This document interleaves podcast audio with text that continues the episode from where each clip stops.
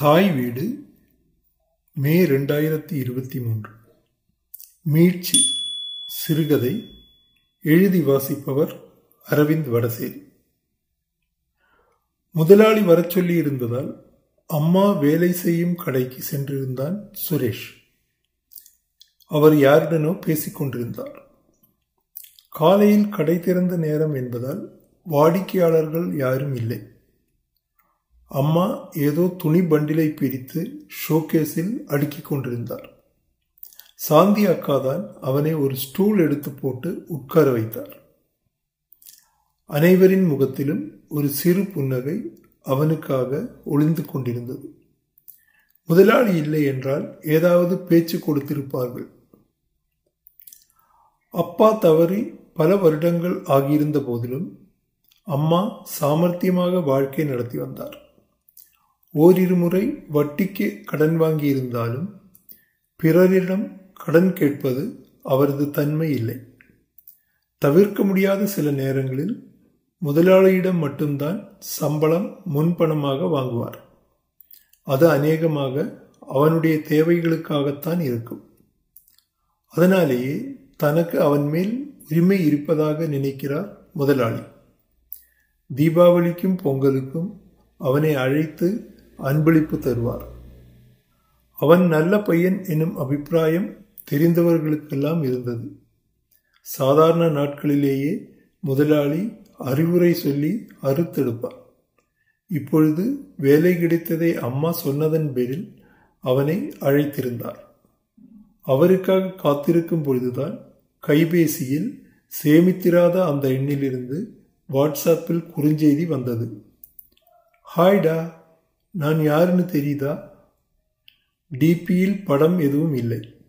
அநேகமாக பையன்களில் யாராவது தான் இருக்கும். அவன்தான் அவர்களுக்கெல்லாம் கேளிக்கை பொருள்.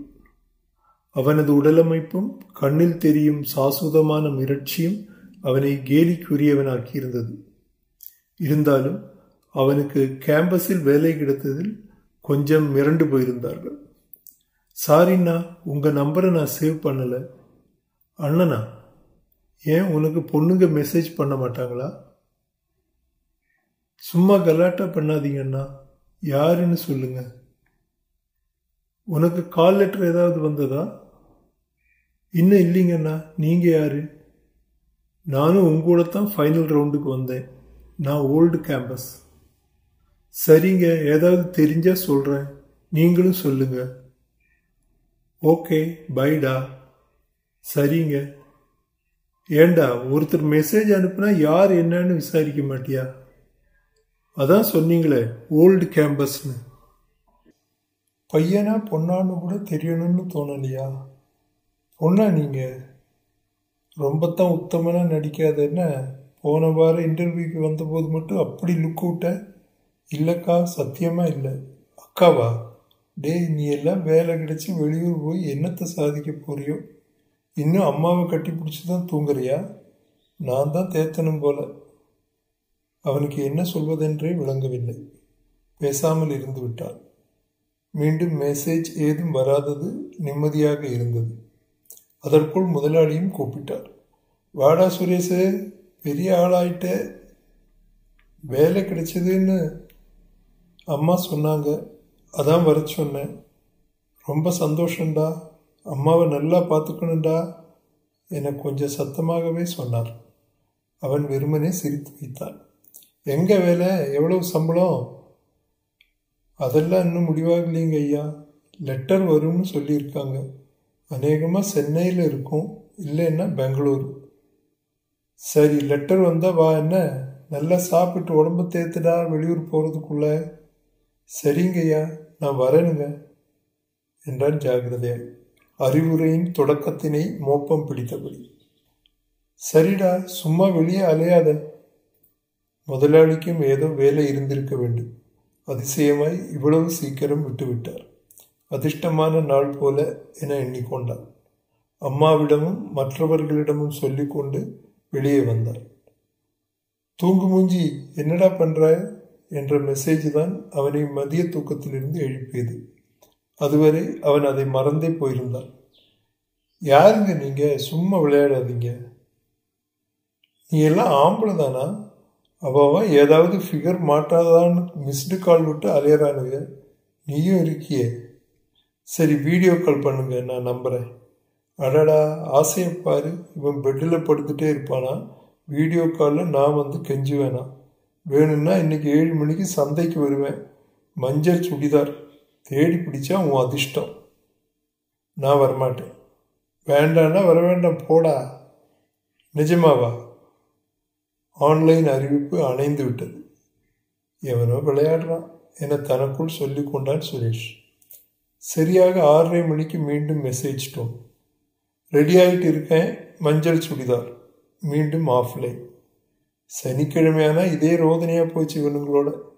சந்தைப்பேட்டைக்கு எதிரில் குடியிருக்கும் ராமசாமி அழுத்து கொண்டே வழிமறித்த கேட்டின் முன் நிறுத்தப்பட்டிருந்த இருசக்கர வாகனத்தை வெறுப்புடன் இழுத்து ஓரமாக தள்ளினார். நகரின் பல இடங்களில் தினசரி உழவர் சந்தைகள் இருந்தாலும் மாநகரின் எல்லையில் இருக்கும் புதிதாக அந்தஸ்து உயர்த்தப்பட்டு அதனுடன் இணைக்கப்பட்ட இங்கு இன்னும் அந்த வசதி இருக்கவில்லை.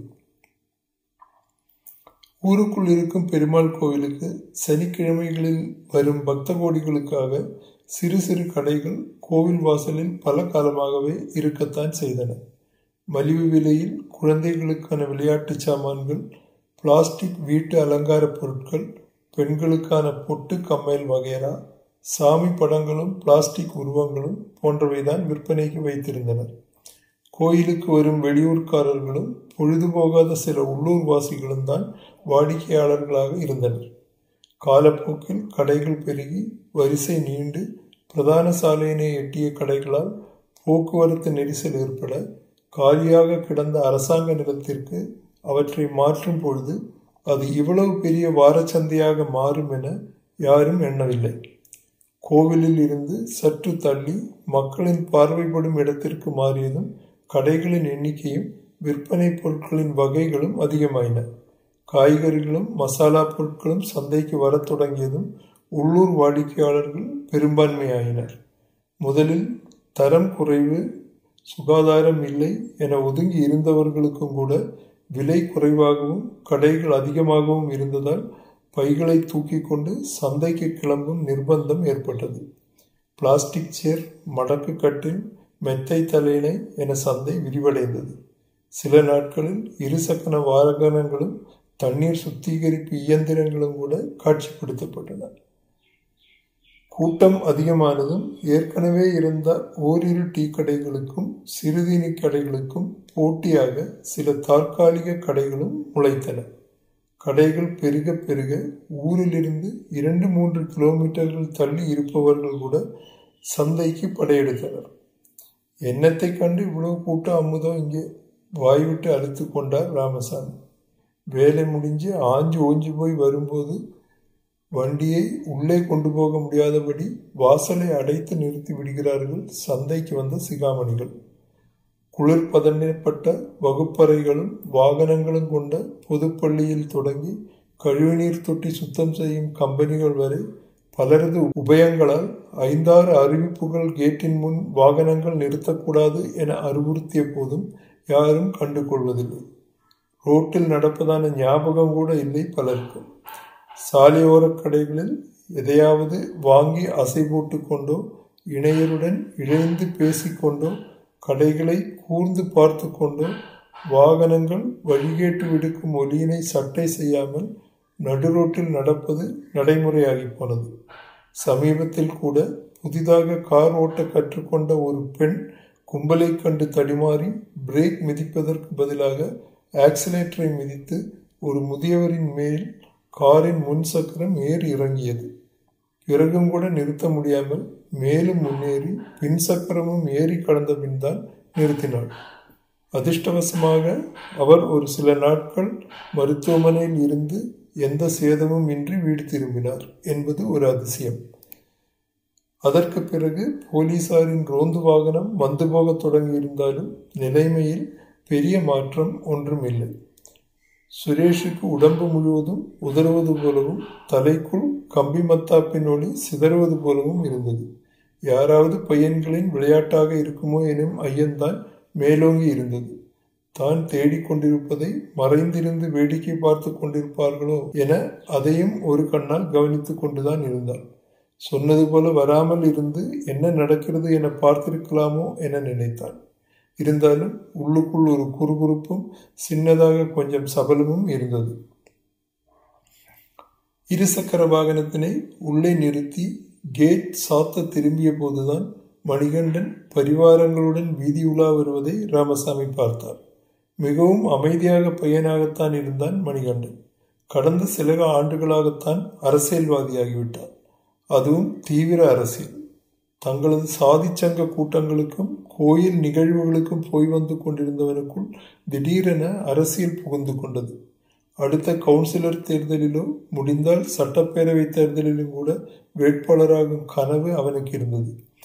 அவனை கும்பலுடன் கண்டால் அச்சம் கலந்த மரியாதையுடன் மக்கள் சிலர் விலகி நடக்கும் அளவிற்கு பிரபலமாக இருந்தார். வாய் திறந்தால் உலக அரசியலும் தேசிய அரசியலும் குறித்த அவனது அபிப்பிராயங்கள் தடையின்றி தீர்மானமாக தெரித்தன தன் இருப்பினை கட்சிக்கும் சமூகத்திற்கு நிரூபிக்கும் பொருட்டு சந்தர்ப்பங்களுக்காக காத்திருந்து எதிர்வினைகள் புரிந்தார். சமீப காலமாக இந்த பகுதியில் சங்கிலி பறிப்பும் திருட்டுக்களும் அதிகரித்து வருவதால் அவன் முன்னெடுப்பில் இளைஞர்களின் ரோந்து படை ஒன்று செயல்பட்டு கொண்டிருந்தது. திடீரென இருவர் ஒரு இளைஞனை இருபக்கமும் பிடித்து மணிகண்டனிடம் அழைத்து வந்தனர்.